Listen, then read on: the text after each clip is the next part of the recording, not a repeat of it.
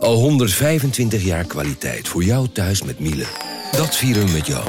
Ontvang nu tijdelijk een cashback tot 125 euro op veel Miele-apparatuur. Geniet van de kwaliteit van Miele. Voor perfect verzorgd wasgoed en kleding die veel langer mooi blijft. Voor een stralend schone vaat, even perfect als jouw diners. En een stofvrij thuis waarin echt hygiënisch schoon de standaard is. Check miele.nl voor alle feestelijke aanbiedingen.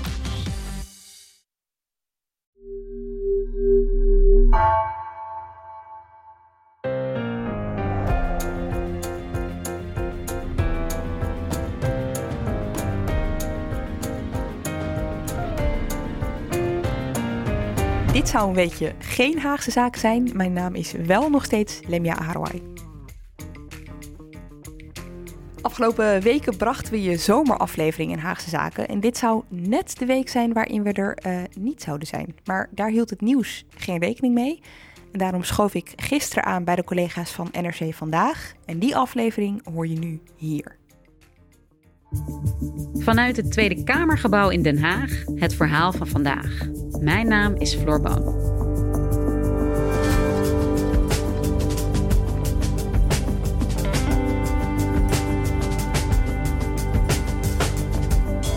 Het politieke jaar is nog niet begonnen, maar de Tweede Kamer kwam wel vervroegd terug van vakantie. Ze debatteerde over uitspraken van minister van Buitenlandse Zaken Wopke Hoekstra. In een interview legde de CDA-leider een bom onder het coalitieakkoord door te zeggen dat de stikstofdoelen voor hem niet heilig zijn. Politiek verslaggever Lemia Arouai legt uit wat dat betekent. Wat wil Wopke Hoekstra hiermee bereiken?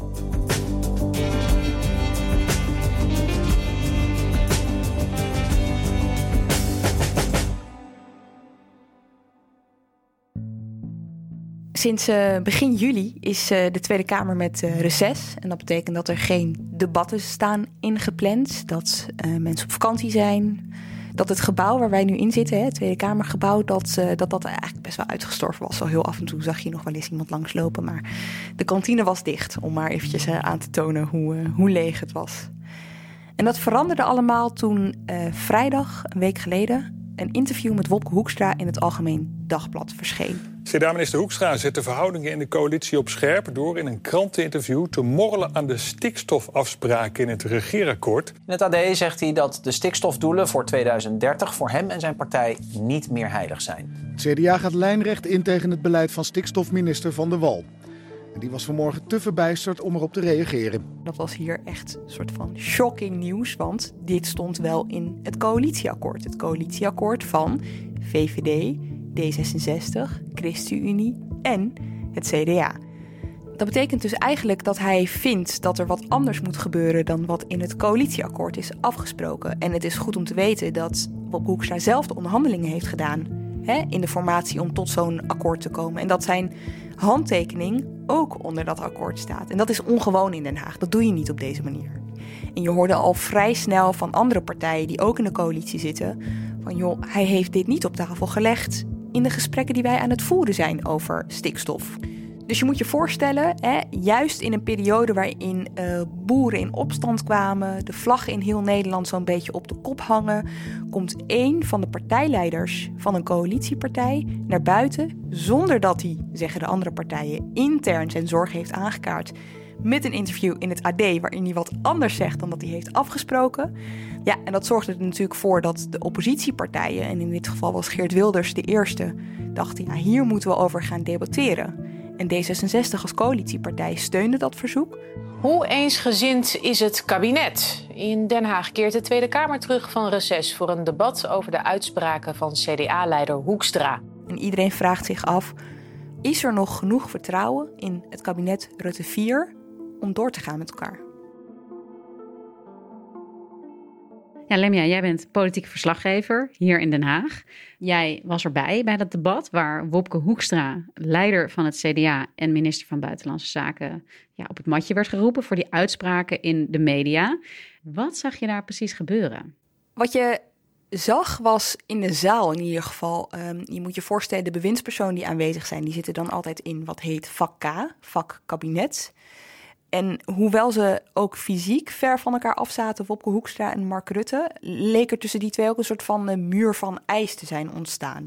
Mark Rutte was gewoon ontzettend boos op Wopke Hoekstra en dat liet hij ook meer dan duidelijk zien. Dus hè, je kan zoiets verbergen, maar hij had zich heel duidelijk voorgenomen van ik ga helemaal niks verbergen, ik kijk jou gewoon niet meer aan.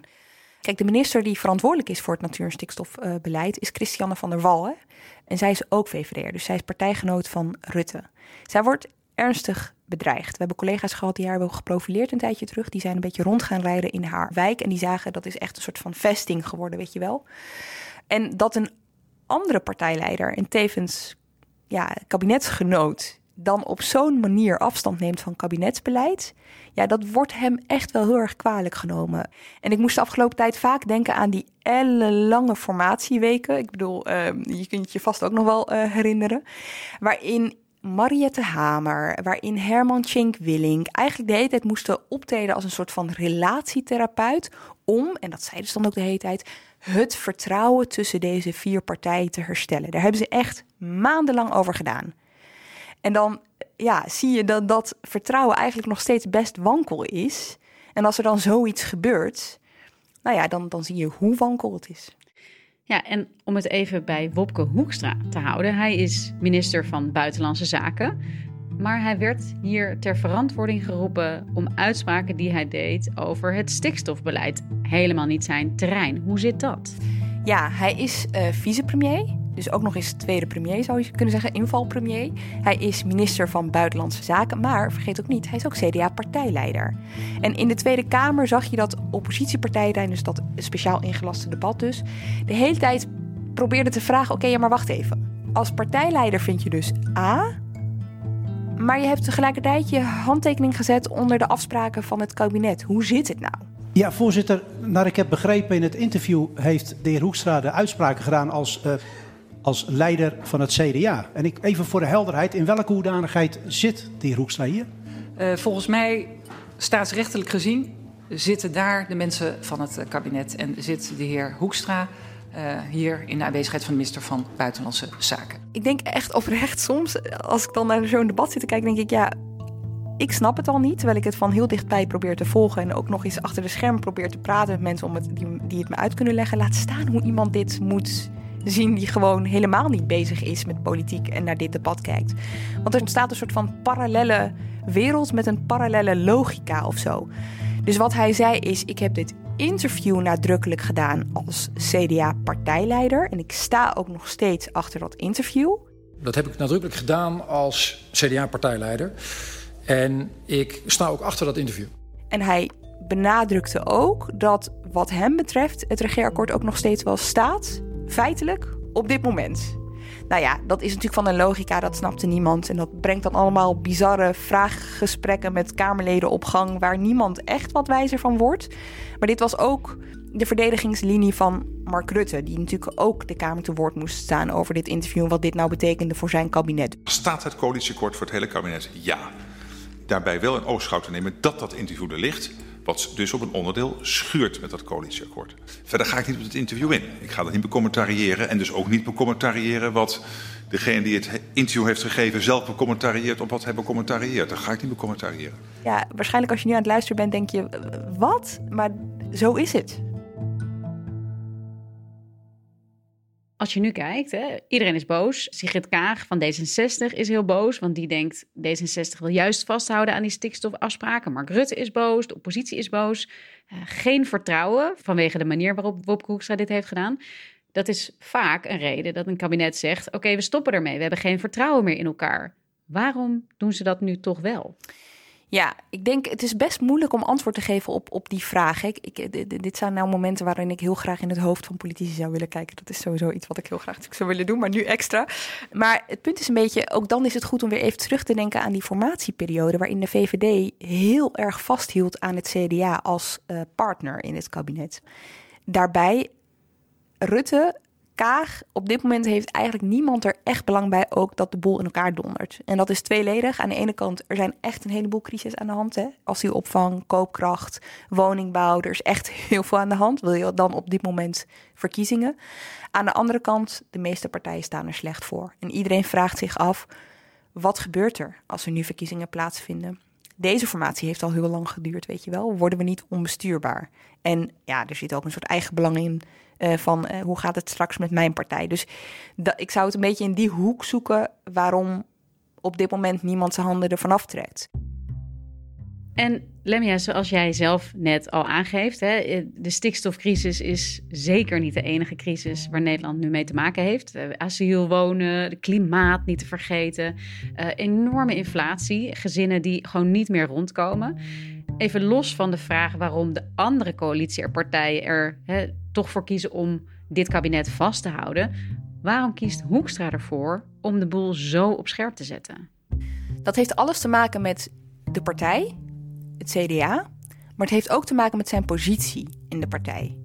Het gaat ontzettend slecht met het CDA. Je ziet ze verkiezing na verkiezing verliezen. In de peilingen, peilingen, palingen. Maar het helpt ons journalisten vaak wel een soort van trend te zien. Hè? Uh, zie je, ze hebben nu op dit moment 14 zetels in de Tweede Kamer. Als er nu Tweede Kamerverkiezingen zouden zijn, zouden dat tussen de 6 en 10 zetels zijn. Uh, volgens de peilingwijzer. Dat is een soort gemiddelde van uh, peilingen. En de gemeenteraadsverkiezingen van dit jaar um, waren echt wel een teken aan, aan de wand ook wel voor hoe het verder gaat met het CDA als er niet iets verandert. Want wat je daar zag was dat relatief gezien het verlies niet heel groot was, maar dat ze in hun bolwerken kwijtraakten voor een groot deel. En dat ze op veel plekken waar ze altijd de grootste waren, niet meer de grootste zijn. Dus als je alles op een rij gaat zetten en je, kijkt, je gaat het ontleden, hoe was de opbouw naar dit interview in AD, dan zag je dat toen Christiane van der Wal en Henk Staghouwer, dus de verantwoordelijk ministers, met hun brief kwamen, dus de allereerste brief over deze stikstofplannen van het kabinet, de doelen. Toen zag je al dat Pieter Heerma, de fractievoorzitter van het CDA, in de media zei: ja, hier kan het CDA eigenlijk niet mee leven. En wij zeggen dus als CDA-fractie dat er op een aantal punten die, uh, die, die, plannen aangepast moeten worden, zodat we en de doelen halen, maar wel op een manier die iedereen ook mee kan maken, zonder dat de sociale cohesie in het landelijk gebied uh, stuk gemaakt wordt. En bij doorvragen, want dat was natuurlijk hè, heel spannend. Wacht eens even, een coalitiepartij die zegt uh, wij kunnen hier niet mee leven. Bij doorvragen bleek dat de soep helemaal niet zo heet werd gegeten. En um, was het meer een soort van teken naar de achterban van luister, we zijn er mee bezig. Maar daarna gebeurde er meer bij het CDA. Uh, eh, een van de dingen is bijvoorbeeld, um, er was een ledenbijeenkomst in uh, Nijkerk vlak voor de zomer, uh, waarin ehm, CDA-leden, maar, en dat was echt heel bijzonder om te zien, ook politiek actieve CDA'ers, dus gedeputeerde of gemeenteraadsleden, in het openbaar, in een zaal waar ook journalisten bij zaten, hun woede richten op Wopke Hoekstra als partijleider. Je moet echt een punt gaan maken. Je moet zeggen, dit kan niet. Je bent echt iets aan het uitvoeren wat niet rechtvaardig is, wat niet klopt, wat geen eerlijk beleid is. Waar was jij, Wopke? Waar was jij als partijleider? Ik heb je, ik heb je donderdagavond voor het eerst gezien bij Op 1. En ik dacht, is dit nou mijn partijleider? En dat heeft echt wel ook wat losgemaakt bij Wopke Hoekstra zelf. En zo zag je in de zomer dat bewindspersonen, uh, dat Hoekstra, dat Pieter Heerma, dat de partijvoorzitter Hans Huibers, die gingen allemaal langs bij verschillende boeren. En die gingen in gesprek. En als je goed oplette, dan zag je dat in de social media posts die zij daarover plaatsten, dat zij al kleine speldenprikjes aan het uitdelen waren over het kabinetsbeleid. Dus je zag dat daar heel langzaam iets aan het veranderen was. En ja, het, het interview in het AD van Wopke Hoekstra was een soort van kers op de taart daarvan. Dus kun je dan ook zeggen dat iedereen boos is, behalve het CDA zelf? Daar zien ze dit als een goede ontwikkeling.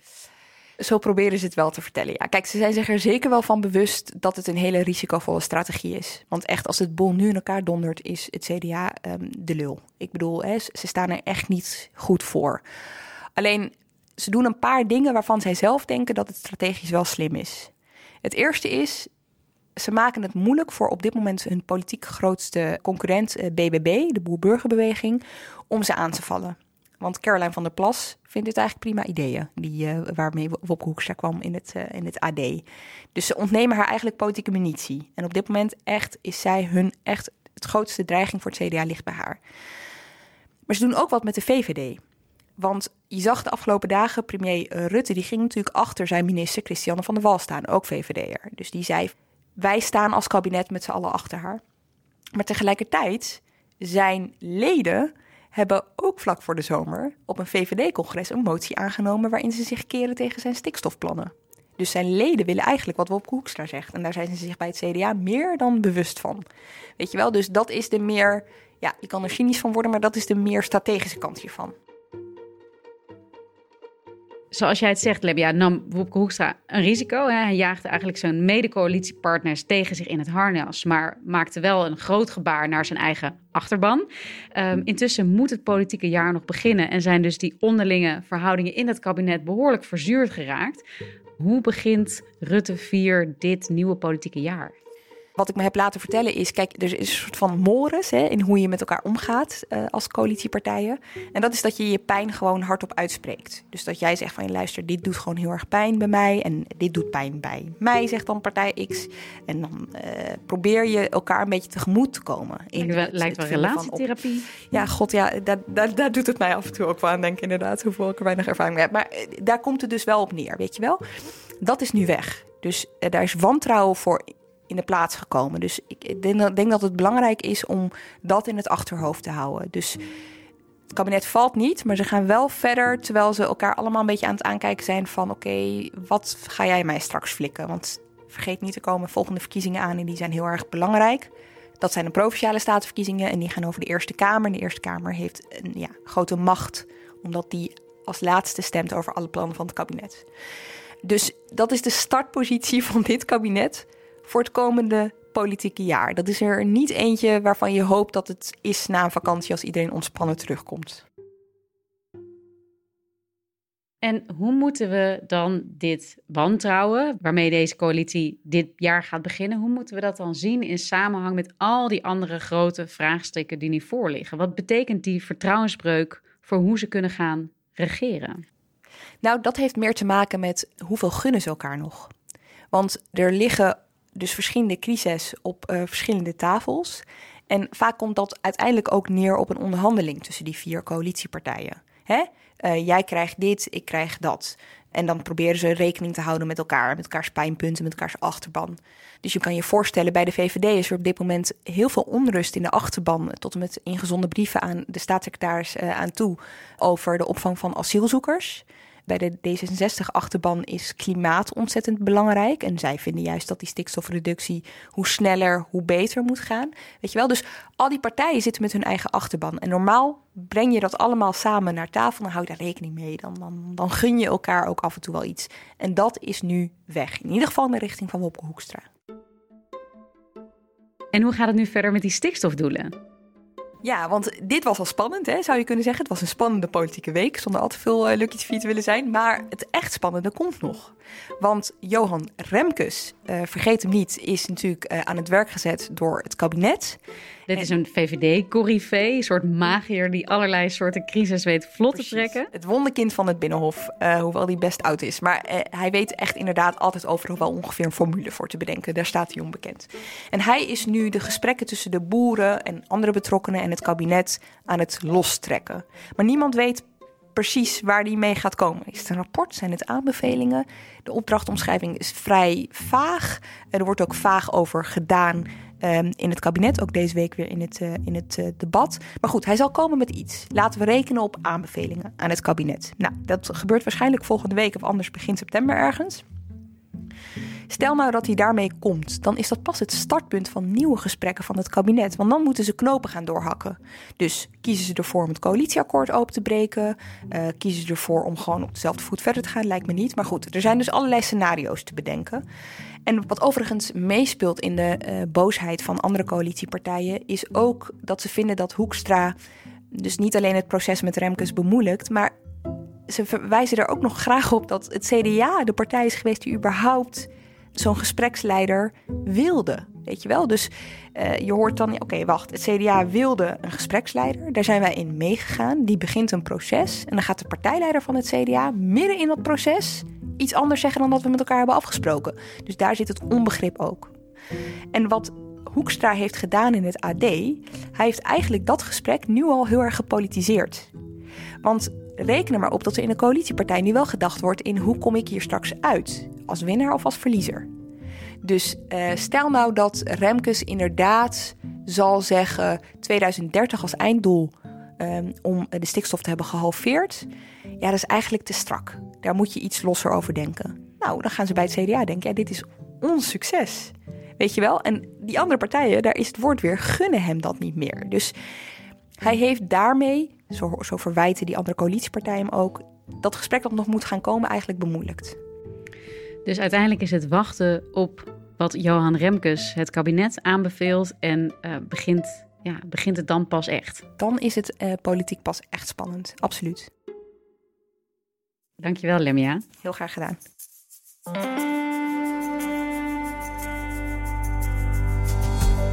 Je luisterde naar vandaag, een podcast van NRC. Eén verhaal, elke dag. Deze aflevering werd gemaakt door Mila Marie Bleeksma, Iris Verhulstonk en Marco Raaphorst. Dit was vandaag. Maandag weer.